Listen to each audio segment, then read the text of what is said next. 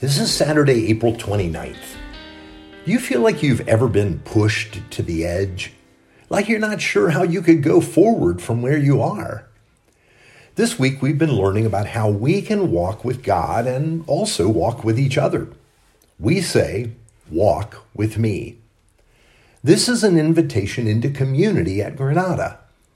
We can experience community by joining in a community group or another small group or a support group or also in life on life discipleship. We learned yesterday that in community we can learn that what the love of Christ is all about.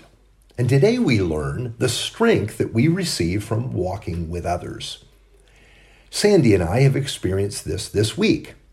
Walking the Camino in Spain, the walk has been long and at times draining and tiresome.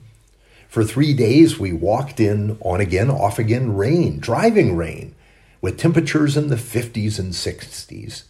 But along the way, our spirits have been lifted by each other, by our friends, and by the countless numbers of pilgrims that are also walking with us.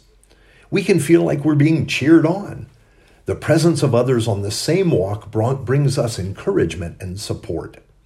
And this is the way the body of Christ is meant to function. During moments when your faith is weak, a brother or sister comes alongside you with hope, reminding you of the grace of the Lord Jesus. Here's our text for today Hebrews chapter 10, verse 23 to 25.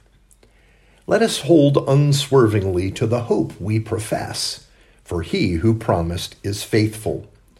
And let us consider how we may spur one another on toward love and good deeds, not giving up meeting together, as some are in the habit of doing, but encouraging one another, and all the more as you see the day approaching.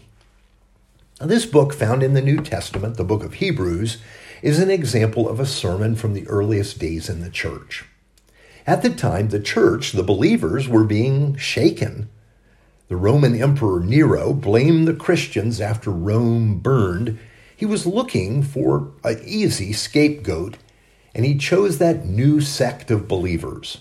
As a result, life became difficult for them. Many were tempted to give up the faith, and others found difficulty holding on. And notice what the preacher of this book says. Yes, we need to hold on. And you need to remember you're not alone. This is the time when you must spur each other on. How can we do this? Well, first, he says we need to remember that God is faithful. He has not failed us, He has not left us alone. We have each other and a durable faith grounded in Jesus, who for the joy set before him endured the cross. You see, Jesus finished the race. He's the author and finisher of our faith. We must simply stay with Jesus. By walking together, we find strength also in each other. We have learned this in our long walk this week.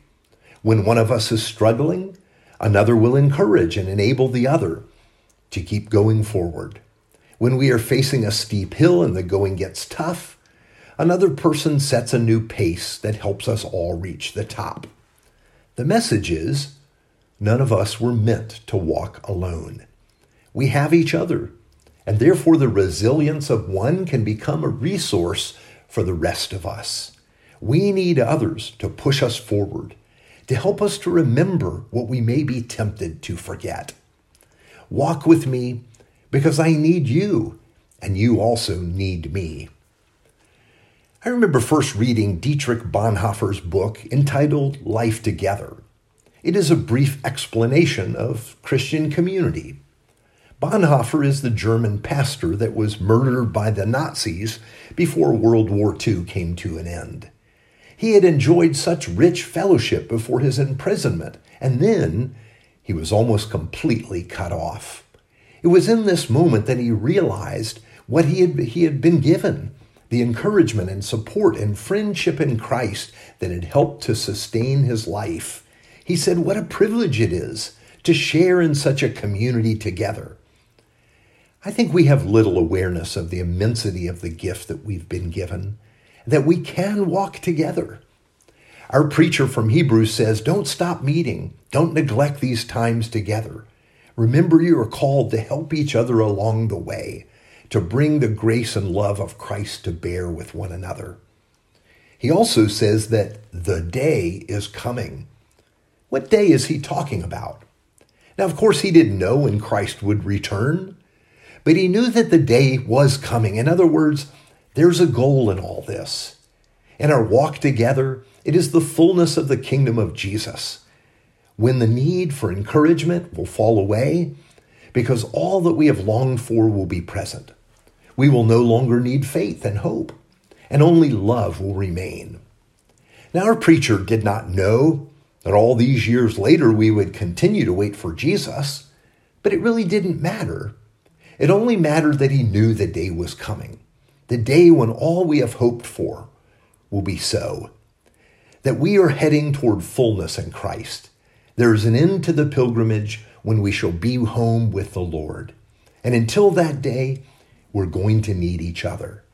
We need others to help us sustain faith and hope when we're flagging, when we're tempted to give up, when we're just weary and exhausted. So, yes, please walk with me. Today on the Camino, we're taking a break for rest and renewal to prepare for the last 400 kilometers to reach the end. Along the way, there's been stress and joy, weariness, and also adventure but also the gracious love and encouragement of others. And this is what God means for us to share until Jesus returns. Let's pray. Faithful and loving Father, teach us your way of love, how to lift up each other as we experience life together. Thank you for sending others to cheer us on, to remind us of your goodness. For we pray in the name of Jesus. Amen.